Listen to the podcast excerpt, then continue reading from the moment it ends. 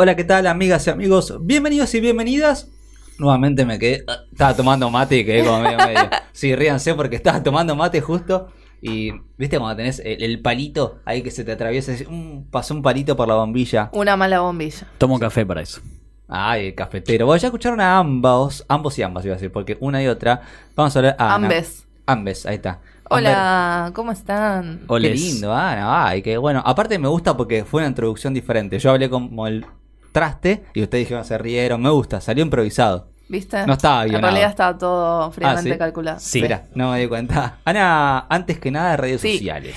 En Twitter me pueden encontrar como arroba capitana con doble N si quieren discutirme cualquiera de las pavadas que digo acá. Y en Instagram como Ana Manson. Me- Facebook ya me dijeron que es el pedo que lo diga, así que ya está. ¿Por qué discutirte y no aprobarte y darte Sí. RT, comentar, decir, che, muy bueno lo que Che, pusiste? excelente. Porque vos escribís en varios sitios. Porque Muy Twitter es para eso. Ah, bueno, básicamente. bueno. No, mentira, sí, también este, pueden venir a tirar buena onda, por favor. Así me gusta. Josi, también le podemos tirar buena onda en redes, quiero creer. Eh, sí, yo no tengo problema. Si te, te contesto mal es porque me tiras Eh, onda, bueno, pero, bueno. bueno, yo no soy picante, loco. A mí no me vengan con giladas. Pero vos no eras picante el- del condado, diría. Pero vos Sí, no eras el. Josi de la gente. Es verdad, pero de la buena gente. Ah. Ahí está, se va cambiando. Y, de la y buena gente. Twitter está lleno de... De revés.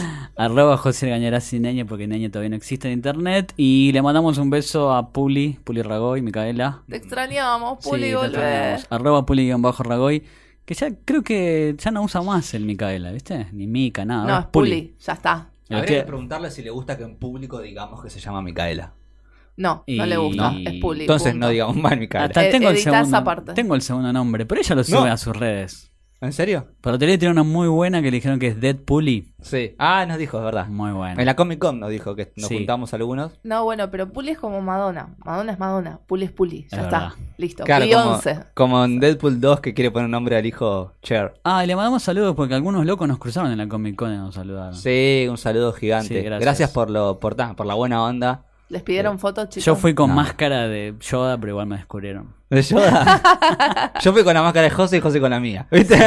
Re que solo les conocen las voces, Sí, chicos. Hay que subir más fotos. Tipo Aria. Aparte Twitter tiene eso de que no, no es tan de las fotos, es más del comentario. Nah, es verdad. ¿Viste? Instagram Sí. al revés, por supuesto, Instagram, que es sí. pura foto. Pero, hablando un poco de lo que se nos avecina en este podcast, Yes. eh, nos metemos de lleno a otro estreno grande, si se quiere, con dos eh, protagonistas que queremos mucho, al menos la gran mayoría, que es MIB o Men in Black International, International. ¿no? O Mm. cuatro podemos ponerle, porque Mm, sí o no. No, porque es como una especie de reboot, Otra en vez. realidad. No, ¿sabes Sí. qué te digo que no? A ver, ¿por qué? Porque en el tráiler aparece, aparecen los personajes, los protagonistas del anterior. Y pero no sabemos Will si es una continuación.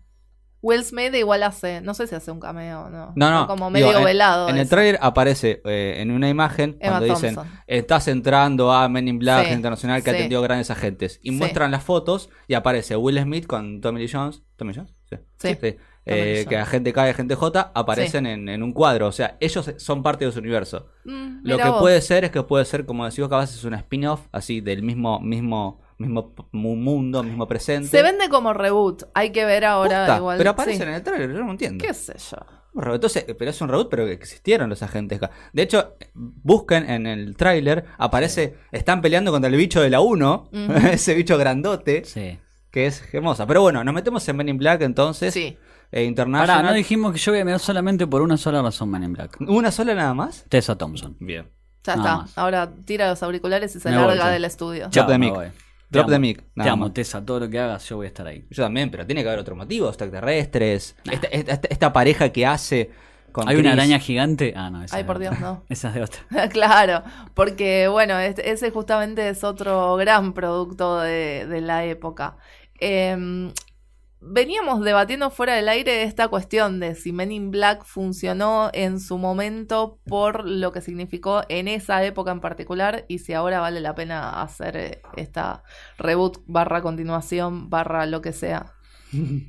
Eh, y a mí, la verdad que a mí me gustó. Y yo no, mira, yo Pero por vos crees que, que funciona, ponele, si la volvés a ver ahora, ¿vos crees que sigue funcionando o envejeció mal?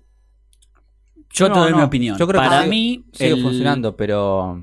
Ah, no, ah, sí, pero si hubiera perdido. A ver, la pareja que hacen estos dos me encanta. Sí, Will Smith, Tommy Lee Jones De son hecho, fantásticos, fíjate- totalmente complementarios. Fíjate cómo la 1 termina para que la pareja termine siendo agente K y agente L, que es la mujer, eh, que es la, la médica esta que aparece en la 1, la médica que descubre que son extraterrestres. O sea, la, la 1 termina así.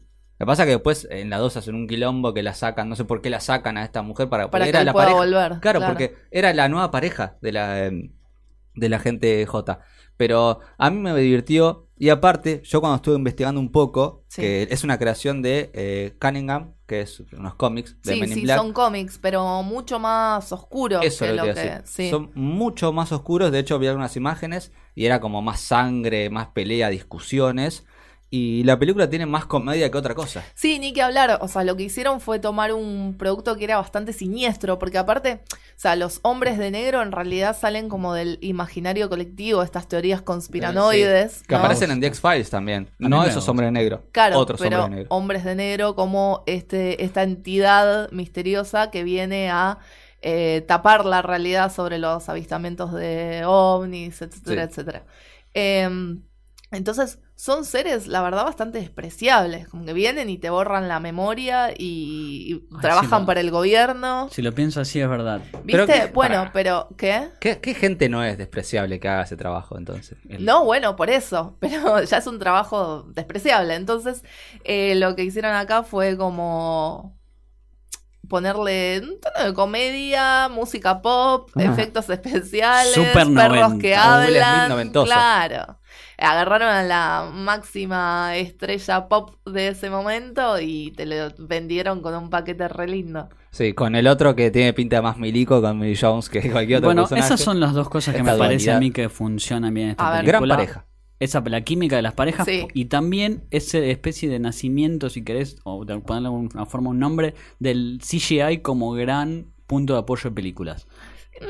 Sí. Para mí es como el albor que se empieza a marcar, porque todos los extra- extraterrecitos esos... Estaba bien Sondonofre, ¿se acuerdan? Bueno, y Eso eso es lo que iba a sí, claro, que era Edgar era. el malo. el- Pero voy a eso, que en realidad es un producto muy noventoso, que nos encantó Dos, con... sí, sí, sí. 97, si no me equivoco. 97 y de hecho esta que vos nombraste después, que es Wild Wild West, Sí. que fue, digo, un producto directamente salido de ahí, Claro. porque también este Will Smith eh, encarnando al protagonista y todo basado en efectos especiales. Claro. Eh, y yo creo que si esa película la volvés a ver ahora... ¿No te gustaría?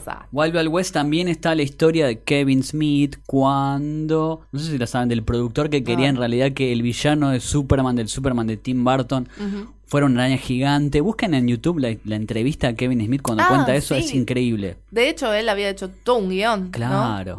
Muy noventoso eso, pero bueno, voy, re- repito entonces que X-Men funcionaba porque la pareja de actores tiene No. una gran química. no. Men in Black. Men Ah, in estoy Black. con Vos estás todavía. enganchado con el episodio anterior Sí, y es lo que pasa es que estuvo bueno, nos duró como una hora. Mucho debate eh. tuvo. Mala Sí. mía, perdón. Eh, Sí. Men in Black funciona por eso y es como el albor, sí, pero habría que, sí, no sé si funcionaría hoy. Y yo no producto creo. así. Y además este generó esto, ¿no? Que hace Hollywood, que siempre que algo funciona empiezan con la fotocopia, la fotocopia, la fotocopia. Por eso también apuestan en esta International a dos, este, una estrella. sí. Para mí tiene algo que, que, que suele pasar un montón en películas de espías, de estafas también, que es el hecho de que no todo es como parece. Vieron que las películas de espías siempre, no sé cómo, es como al al fin de la película este estaba infiltrado, ¿viste? Sí. O la estafa es, ah, pará, era una estafa mayor a la que estábamos viendo. Claro. Y acá me parece que te muestran esto que decimos de, ah, es, en realidad están entre nosotros. Ujú. ¿Entendés? O sea, lo, lo vemos y pensamos otra cosa. El que vendía joyas era un extraterrestre, no era un chabón que vendía joyas nada más. Y ahora que lo pienso también tiene razón Ano cuando habla de los X-Files, de los expedientes Sí. X, que es muy de la época también, muy conspiranoico, de Sí. pegarle un giro y hacerlo pop. Es muy interesante esa idea. de Los Men in. Black aparecen en The X-Files como una, una, es una agencia de gobierno que tapa los crímenes, asesinatos y esas cosas. Es- se llaman sindicato. Eh, Se llama esto de- de- de- Bueno, es que en realidad también en los cómics tapaban todo tipo de sucesos eh, sobrenaturales, no solamente los ovnis, eh, tipo hombres lobo, vampiro, Mm. lo que se te ocurra. No, no funcionaba solamente como para los aliens. Claro. Pero para una mí estuvo época bien. pre-internet también, decir, no estaba todo al alcance de un sí. clic que buscabas Men in Black, que buscabas ahora y tenés Reddits y miles de cosas. Era buscar en un foro perdido. Tal cual. Y, si Y- tenías acceso a internet, porque en Sí, 1997 recheto si tenías acceso. la verdad que sí, tenés razón. Por Pero- eso es producto de una época y Sí. hay que ver si... y también, como decíamos, la comedia para mí le suma un montón. Digo, el hecho de que la gente. La música, ¿se acuerdan? Sí. Man in Black. Men in Black. Temazo. Era Que buenísimo. Para mí está atado a las Spy Girls ese tema, de esa misma época. Sí, es cierto, la misma época de Wannabe y todo. Sí. Pero bueno, para mí también eh, me gustó esto del descubrimiento, de- lo repito, de que está entre nosotros. Siempre es. Siempre que se habla de extraterrestres, no conozco películas, series que no digan están entre nosotros. Digamos, no, no, eh, todas tienen esa premisa. Sí, nos están mandando un clarísimo mensaje. Claro, me parece que eh, Men in Black pone por primera vez en manifiesto que hay una, bueno, The X-Files lo hizo, ¿no? Pero que hay una en- hay un ente gubernamental Sí. que se encarga de eso. Está bien, puede ser en el cine. O sea, Claro. teníamos eso en la televisión. El área 51. Claro, pero incluso piensen que hasta, no sé, en Misión Imposible también te muestra como que hay eh, eh, problemas políticos o, o armas nucleares que, se- que, que solo un agente de gobierno como es Ethan Hunt en Misión Imposible se encarga de hacerlo. que Nosotros no nos enteramos. Digamos, también pasan esas cosas.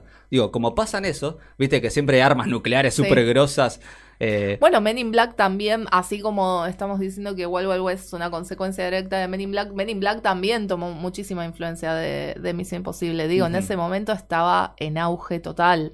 bueno, sí, sí. Y Tom Cruise Tom Cruise, bueno, sí. comiendo placenta full. y- Otro que tiene una saga también, Misión Bueno. Imposible también. Sí, en ese momento estaba la 1, para Sí, de es contar. Excelente, igual la. Película. Sí. De las mejores para mí. Y bueno, entonces salió esta, esta película que tuvo mucha comedia, tuvo extraterrestre también interesante. Y CGI. Y no se olviden A ver. que después de la 1 salió eh, Men in Black, la serie animada. Sí. Que tiene un estilo muy anime de dibujo. Y aunque no, no sé si la vieron, yo la vi. Y la reví hace, un, hace no mucho.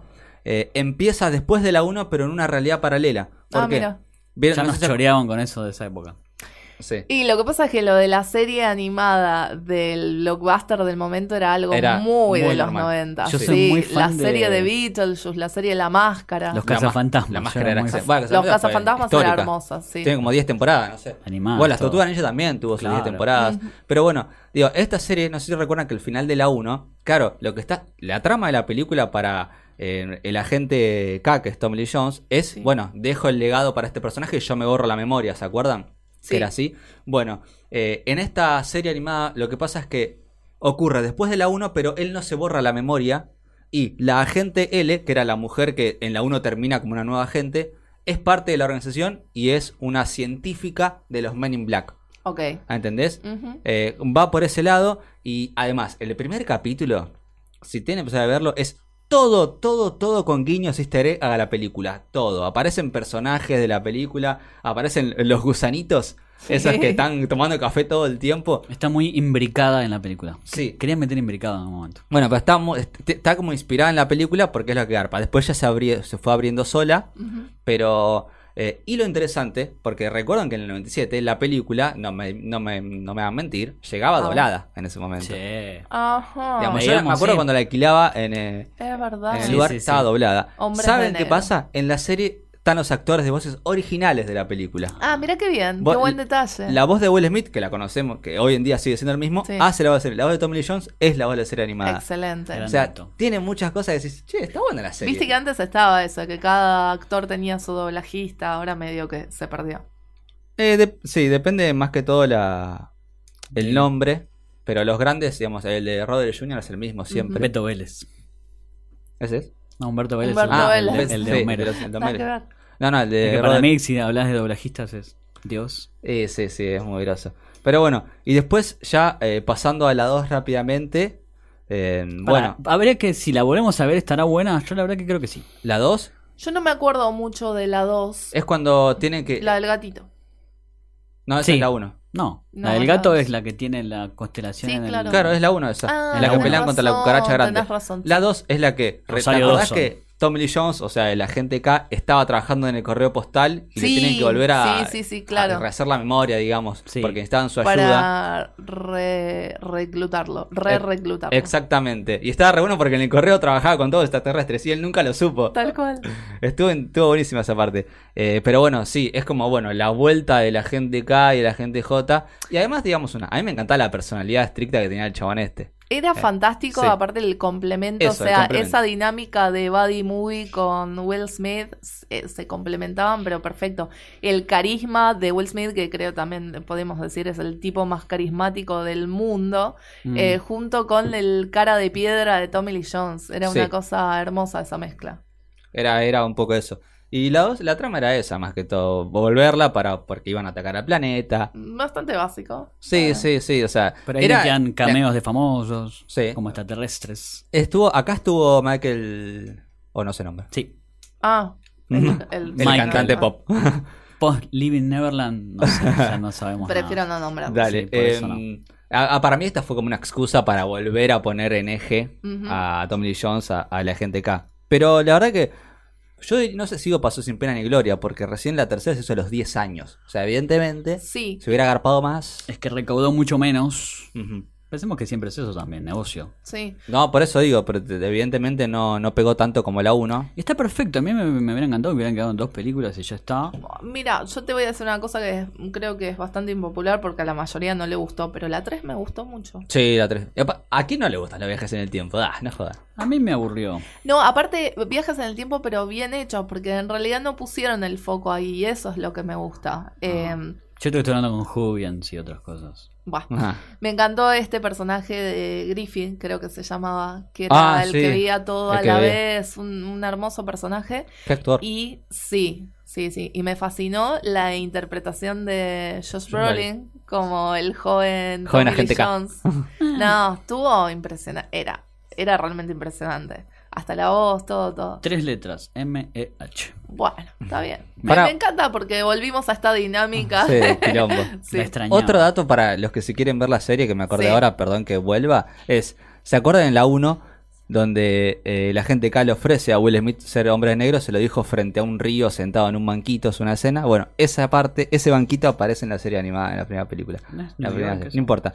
Siguiendo un poco O con... sea, puro guiño la, puro, la puro. serie animada. Está buenísima. Bueno, Sí. pero Eh, y después, bueno, sí, la 3 tiene eso de viajes en el tiempo, que está bueno. El, el personaje de Andy Warhol me encanta. Ay, que es Bill Hader. Me encanta. Excelente. Maravilloso. Lo acabo- me acabo de dar cuenta que es realidad Bill sí. Hader Andy Warhol. Hermoso. No, me parece que no. Sí, sí, es él. Sí, sí, sí. ¿No es Annette? Arnett? No, no, no es Will. Will Arnett está también, pero aparece dos segundos cuando Will Smith, como ah, cuando cambia la línea de tiempo, Claro. Will Arnett aparece como el, el compañero, el nuevo compañero de Will Smith y él no tiene ni idea Ah. de quién es, pero son, son esos dos segundos nada más. Warhol, que es un extraterrestre. Es maravilloso. No, no, Warhol es eh, un infiltrado Un de agente, ellos. sí. Claro, exacto. Y la que tiran que está buenísima de, uy, no sabes lo que me costó darme cuenta de todas las modelos eran extraterrestres. Sí, sí, es verdad. Y la verdad que eh, hay un par de joyitas ahí- ahí en esa película. También la parte que está en el cuartel general pasa eh, uno de los marcianos de Mars Attack, de Marcianos al Ataque. Ay, no, me acordaba. es fantástico. Me vuelvo loco. Sí, sí, sí, sí. Ay, tengo que dar la vuelta. Es muy bueno. Lo ves así pasando por el fondo y dices, no, esto es maravilloso. ¿Qué hace? Voy a buscar un resumen en YouTube y es todo lo que voy a hacer. Nah. No voy a ver la Bueno, está el, te lo resumo así nomás de toda la trilogía, ¿Posta? me parece. Sí. Tengo que meterme con esa gente que me dijeron que me va a gustar siempre. Te va a bueno, sí. encantar. Es gracioso. Sí, sí, es maravilloso. Sí, y y, bueno, yo decía, la 3 tuvo recursos de viaje en el tiempo, que siempre garpan a un Sí. lado. Y, y además, bueno, Pero estuvo bien porque no se enredó como No. otras. y como siempre decimos, ¿Escuchaste Endgame? Te estamos hablando. Estamos como siempre decimos, tipo del inicio, si se quiere, de, de, de por- porque nunca supimos por qué la gente K reclutaba a la gente J. Claro. y Nunca lo supimos. Tal cual. ¿Y por qué es así? Además, Claro. Está buenísimo, te, te plantea como ese misterio toda la película de, che, ¿qué te pasó? No sé, todavía no me pasó. No te puedo decir. No te puedo decir. es, Sí, sí, es tremendo y... y que se revela al final. ¿Qué pasaba? ¿no? ¿Se le moraba el padre? ¿Eh? Algo así. Deja de spoilear. José. Ah. ¿Se enamoró del padre, dijiste? Se moría el Ah, padre. Sí, sí, sí, chicos, pasó en 2012, o sea, pasó hace 17 años. No, bueno, Nah, yo pues me voy acordando. sí, bueno, el padre, pero él eh, como que le ayudó, digamos. está- Igual se nada, en ese momento, claro, igual en ese momento fue eh, rejugado de vuelta a traer este hitazo de los 90, ¿no? Eh, a Sony, bueno, a Sony no le viene... Sony siempre rebotea, rebotó a los Sí. Ghostbusters ahora. Sí, sí, sí. Sí, Sony está bastante re- reciclador en ese sentido, más O sea- desde que tuvieron el super hackeo este, que, bueno, los dejó tambaleando. Ujú. O sea que si yo el episodio pasado dije X-Men rebotean cada rato, no les gusta, les gusta, pero esto se rebotea cada rato y les gusta, ¿cómo es? Pónganse de acuerdo. Pero X-Men no rebotea. Sí. No, o sea, es, es previo a la me 1. planto en mi tesis. Bueno, acá, igual acá, Pero ¿por qué este es un es ser súper pasatista? ¿no? ¿Qué sé yo? Es una sí, a película. ver, Men in Black no va a pasar la historia, todos sabemos. Nah. Es una película divertida, creo yo, y, y si me decís, ¿la recomendás? Sí, la re recomiendo. Igual, ojo, en los 90 fue un ícono. Mal, Tiene la verdad que sí. hasta sus videojuegos, bueno, ni que hablar en merchandising, una atracción en Universal que es una locura, que no se puede creer que le dediquen todo ese espacio a Men in Black.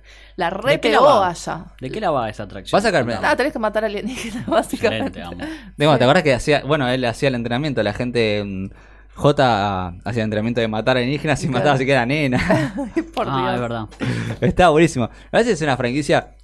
Para mí, siempre lo que es tiene que ver con extraterrestres, Sí. siempre en algún punto tiene cositas lindas. Porque aparte, imagino que hay mucha creatividad en eso. Claro, sí, la verdad que el diseño de criaturas es Eso. excelente. Y, y a uno le atrapa también. O sea, podemos discutir el tema de los efectos especiales que envejecieron mal, pero eh, el diseño de criaturas sigue siendo genial. Si te toca trabajar ahí y ponerle que a vos te guste ser alguien que, Sí. que trabaje en diseño de, de De personajes, personajes, sí. eh, yo creo que sería como un sueño, porque aparte, imagino que debe ser re libre. O sea, poner Claro. un extraterrestre que maneje la computadora. Lo haces con 10 brazos o con uno, pero muchos dedos. No sé, creas. Debe estar Ah, buenísimo. bueno. Creo Sí. que me acabo de dar cuenta por qué no me gusta tanto, porque es como demasiado PG-13, muy para toda la familia. Me gustaría un Men in Black más picante, con más muerte, más tipo Chulu que venga. Mm. Bueno, andale el cómic, hermano. Claro. Bueno, chicos. Ahí está, Fran dice sí. Esto es así. Pero eh, como que sí. Pero- Para esa época estaba bien, pero crecí un poquito. Yo Tal le- vez, tal vez. bueno, sí, ni que hablar. ¿Lo saludamos a Fran a todo esto no? Lo guardamos para el final. Fran, eh, ¿y nos podés saludar vos a nosotros? ¿Funciona el micrófono? Ay, a ver. Hola chicos, ¿cómo están? Vamos, esa. qué grande. La voz detrás de la consola. Francisco Ar- Palleiro, sí. fr.pal en Bueno, Instagram. Ahí ¿ha, está. ha visto Hombres de Negro, Men in Black? Sí. Eh, favorita con los dedos, diga, ¿no? O si quiere hablar. Favorita, 1, 2, 3, ¿cuál? La serie animada. Las- Epa. Ay, me encanta, ya me lo llevo. Me Ahí está, encanta. de los Te tuyos. paso un mate de acá, Fran. Excelente, sí. Em, decíamos. Bueno, la- que las expectativas para esta, para Men in Black International, Sí. son bastante bajas. Eh, Tanto de parte de la audiencia como. No, pero el mismo estudio. O sea, el estudio calcula que va a tener una apertura de 40 a 50 millones, que es muy baja Muy para, baja. para una película de este presupuesto. Pero yo quiero decir acá que le pongo fichas, personalmente. no me encanta, sí. Eh, Vieron que hablábamos al principio de esto de que es muy un producto de su época, que por ahí si lo volvés a ver no, no envejeció bien. Sin embargo, la 3, 10 años después, funcionó bárbaro. Y esta tiene a la mejor dupla, Dupla, sí. cómica del momento, que son Chris, Hems- Chris Hemsworth y Tessa Thompson, también Es- conocidos esa- como Tori Valkyria. Tori esa dupla de, Sí. de, de, no sé, ferocidad, Sí. ¿viste? violencia, pero al mismo tiempo inteligencia, risa, comedia. Tiene, a ver, es una red Tiene todo, sí. Sí. Y no me jodan, hay unos guiños al MSU tremendo. Él tirando el martillo, dale. Sí. Ves, no Digo, vi eso. En el tráiler eh, pelea contra un monstruo y dice, no sé, como que yo te voy a atacar y agarra un martillo y se lo y tira. se lo tira, Ah, buenísimo. Es como, dale. Claro, es en un mundo obvio. post MCU todo tendría que hacer referencia, ¿no? Eso está bien, no está mal. Ah, no sé, pero a, a- a los que nos vemos les gusta. Igual yo creo que el público puede ser similar. Tiene, me parece, una similitud. De hecho, pará, pregunto, ¿no? Puede ser. ¿Lo- ¿Los cómics no son de Marvel ahora? Ahora son de No, Marvel, me parece. ahora todo es de Marvel. claro. todo. Pero tiene como esa similitud, eh, creo yo. Pero me parece una gran dupla. Sí. eh, Y apuestan de vuelta, como decíamos Will Smith y Tommy Lee Jones, esa química que se repita, apuestan a que se repita. Sí, pero es que aparte, encima acá ya está comprobada. No es que tienen que probar a ver si funciona en esta. Digo, ya esto lo descubrió Taika Waititi en. Thor Ragnarok. Y a partir de ahí es como que se supo que esta pareja era oro puro. Y Hemsworth, que lo siguió mm, aprovechando con Ghostbusters. Sí, ahí para mí el, el capo fue Paul Feig, que lo Sí. casteó para Ghostbusters y como el Otra Sony. Sony secretario. atrapado, ¿sí? Es que claro, Sony, bueno, está bien. Sí, Sony descubrió su también. faceta humorística. Lo retendría, sí. que le queda Exacto. perfecto. No, no, en, en Cazafantasmas es hermoso lo que hace el secretario bobo de, de las El Cazafantasmas. famoso carilindo o rubio tonto. Claro, Sí. y aparte esa inversión de roles que por lo general es la secretaria linda y tonta, acá es este chabón súper eh, sexualizado y que después, eh, encima su personaje cambia. Bueno, no, le- no les quiero spoiler si no la vieron igual. Otra que la burra de Capi. Vean la de Thor acá en esta película o la de Chris en esa película. Es maravilloso. Bancamos entonces. Ya a mí me encantó la Ghostbusters. de A mí chicas. también. No, yo la, la Ah. recontrabanco. eh, Tengo hasta el Blu-ray, los Funkos, todo. Me encanta, soy fan. Pero pues, ¿De él en esa película o de la película sí? De la película, No, todo. ellas también me encantan. Kristen Wiig es Kristen Wiig es todo. maravillosa. Todas. A mí me Todas, encanta sí. mucho. Kate McKinnon, por Kate Dios. McKinnon, por favor. Me encantan mucho las actrices, pero me pareció ¿Sabes qué mucha me- comedia. Y bueno, son, escúchame, son actrices de Saturday Night Live. Leslie. No, pero Leslie no, Jones. no por eso. Breaking Bad son todos también humoristas y hicieron drama. Bueno, Digo, está bien, pero este no es el género. Yo esperaría, o sea, quiero una de Ghostbuster. Sí. O sea, la revería con ellas de vuelta potenciada, pero más dramática, más, Nah. más jugar con extraterrestres, con cosas raras, místicas. Bueno, vuelvo a Men in Black y te capaz digo, esa es la idea de una segunda. que no decime si no verías una Tessa Thompson, Kristen Wiig y Leslie Jones, todas esas como Men in Blacks. Sí. Re, re, Re. re. Women in Black. Por favor, ya, Sony, pone la plata para hacer eso, te compro todo. Kate McKinnon como la jefa. No, por me muero. Me Bueno, muero. la, la jefa No. Emma Thompson. Emma Mi Thompson sueño, que siga Emma también Thompson, ahí está. De la sí. 3. Sí. Claro, ella es. No, pero en la 3 no sé si es jefa. Agente Sí, O. agente era. Es Sí. agente y ahora es jefa. Es muy bueno, porque encima te mue- claro, porque te muestran cómo empezó eh, cuando viaja al pasado, cómo empezó como secretaria. Entonces sí es el mismo universo. No, en la 3 te digo, en la 3. Y bueno, Claro. pero si está, si ahora es como jefa. Y pero no sabemos, yo te digo, hasta no verla, no. Yo digo, en el tráiler aparece un póster donde están estos, Sí. Will Smith y... Mira vos, no los había visto. Igual el tráiler para mí tiene la particularidad de estar editado raro. Horrible. Bueno, raro, digamos. Escenas así como pegadas son. claro, pero como para que vos no entiendas de qué la va la trama. Porque el trailer te quiere vender, o sea, te dice que ya además de esta amenaza internacional, que ellos se tienen que trasladar a Londres y qué sé yo, que el más grande peligro que afrontan en realidad es un topo, un infiltrado, adentro topo. de la misma, un topo, adentro de la misma organización. Y este infiltrado, o sea, si vos ves el tráiler y estás entrenado es- de ver este tipo de películas, Sí. claro, decís, es Liam Neeson. Claramente, Bueno, pero no sé. Pero para mí la vuelta va por venderte una cosa y después que sea otra Claro. en la película. No creo que sea tan obvio. Claro. Entonces el tráiler está editado raro para que vos creas eso, pero en realidad cuando vas a ver la película te sorprende. Oh, mira qué inteligente. Me voy a decir a Al final Chris. Me voy a decir Epa. a nuestro querido... era- Epa. Para mí es. Agente H, ¿no? la agente O. ¿La Eh, gente? Emma Thompson. Y eh, pu- puede ser, aparte puede haber una explicación porque ella, en teoría, si ponemos que es la misma saga, Sí. está de hace muchos años y capaz te muestran cómo se infiltró. Ah, no sabemos. Ah, Sí. Pero sí hay, hay un topo o una topa, si se permite el femenino para topo. Tope. Pero la verdad que es una película que yo vería. sí. La única queja que voy a hacer, A ver. perdónenme, yo lo quiero mucho al Cinemar de Puerto Madero, yo llego en San Telmo, estoy cerca. Solamente sacan películas en doblado. Y a mí me encanta el doblaje, pero odio que hagan eso. Claro, que no te den la opción. No me la dan. Estaría buenísimo que te den la opción, que estén las dos. Te juro, me da bronca. Y no, no sé, yo lo tengo a 10 cuadras. entonces Bueno, me te es más tendrás que tomar un bondi y dar fe. No, Igual, eh, a ver, yo lo quiero mucho. No, pará, sí, yo me tomo Bondi, pero digo, lo quiero mucho porque están más baratas las entradas. Siempre lo digo, vayan, no tengo acciones ahí, pero están todos los días a la mitad porque no va nadie. Entonces, por eso la pone más barata. Eh, de verdad, sí, sí. Siempre lo digo. Todo, Berto, todo, las 24 horas todos los días. Todos los Creo que, horarios. excepto cuando, no sé, se estrena Marvel o esas Sí. películas grandes, eh, pregunte. Pero está todo doblado.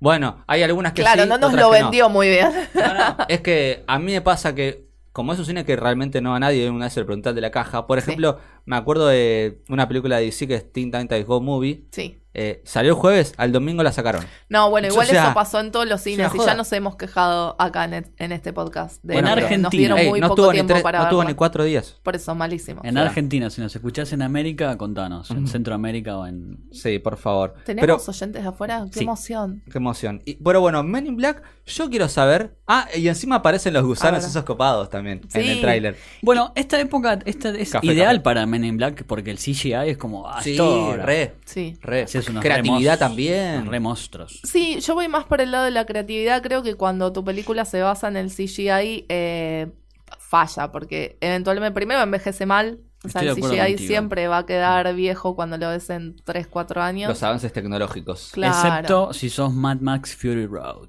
Qué buena película. Bueno, pero porque son efectos prácticos la mayoría. Esa Pero es la tiene mucho diferencia. CGI. Después le voy a pasar un videito donde sí, sí, es muestran. verdad. Pero se grabó igual. Está bien, pero no se sostiene. No, por eso, por eso voy. Excepto que seas Mad Max, que es como la mejor película de la década, seguro. Qué Sí, bueno. sí, está ahí. Yo Sí, voy sí. tirando líneas para después volverlas a Es tener que, otro aparte, podcast. si yo lo, si lo quiero pensar en algo- como algo comercial y que pueda ser Men in Black eh, 2, de- International 2, Sí, Sí, sí, obvio me que da a que a- puede expandir el universo a ir a otros planetas, ¿no? de Porque una. acá, bueno, ya siempre se notó que venían extraterrestres Ujú. Y te muestran como que hay una tecnología que Sí. puedes ir a otro planeta. Bueno, de hecho no sería nada descabellado. O sea, ahora de por sí lo que están haciendo es trasladar la acción de eh, Estados Unidos, siempre estuvieron en New York, a Londres. ¿Dónde es? Y además también hay una escena también en, no sé, si- En el desierto, sí, no sé dónde sí, sí. será. Probando un arma. Igual a mí lo que me resultaba interesante era también el final de la 1 cuando se iba la cámara hacia arriba y veías que el universo estaba dentro de otro universo Mm. y que ¿Te terminaban siendo unos monstruos Tremendo. jugando con unas bolitas. Eso me, me- me Excelente concepto. Y después sí. en la otra, no sé si te acordás, que había un planeta que estaba en un cajero. En un Claro. cajero, un- ¿Cómo se diría? Ese caja. tipo de juegos Muy con la realidad es increíble. Eso, eso está buenísimo. Esas cosas que dices, pará. Digamos, no sé si es muy Era una fuerte, comedia, pero en un punto te dejaba pensando que es buenísimo. Entonces envejecieron bien. Esa es nuestra Yo lo banco, perdón, yo lo dije de Sí. minuto cero Bien. acá. ¿Me Bien. parece bien? Una Habría que ver cómo se estira la piel de vuelta a Vincent D'Onofrio si quedó bien o no. Qué actuación, tremendo, cómo hacía ese papel de caminaba raro. Eh, bueno, pero Vincent. D'Onofrio. Es Vincent D'Onofrio. Increíble. Y ahora, bueno, para esta última película esperamos a esta pareja tan querida. Le volvemos a mandar un saludo a Puli que la tendremos en los siguientes. Ah, pensé que le ibas a mandar a Tessa Thompson. No hace falta, por se favor. lo mandó Tessa. de todo el podcast, se lo. Will you marry me, Tessa? Puli, volvé. ¿Por qué? Y porque, Porque la sí, queremos. Ah, Claro. Pensé que no, so- no nos soportabas a nosotros. No, los quiero un montón, pero necesito a mi coequiper. Nos hace falta la voz más aguda, si se enoja. Este fue el especial de Men in Black International. Nos escuchamos la próxima.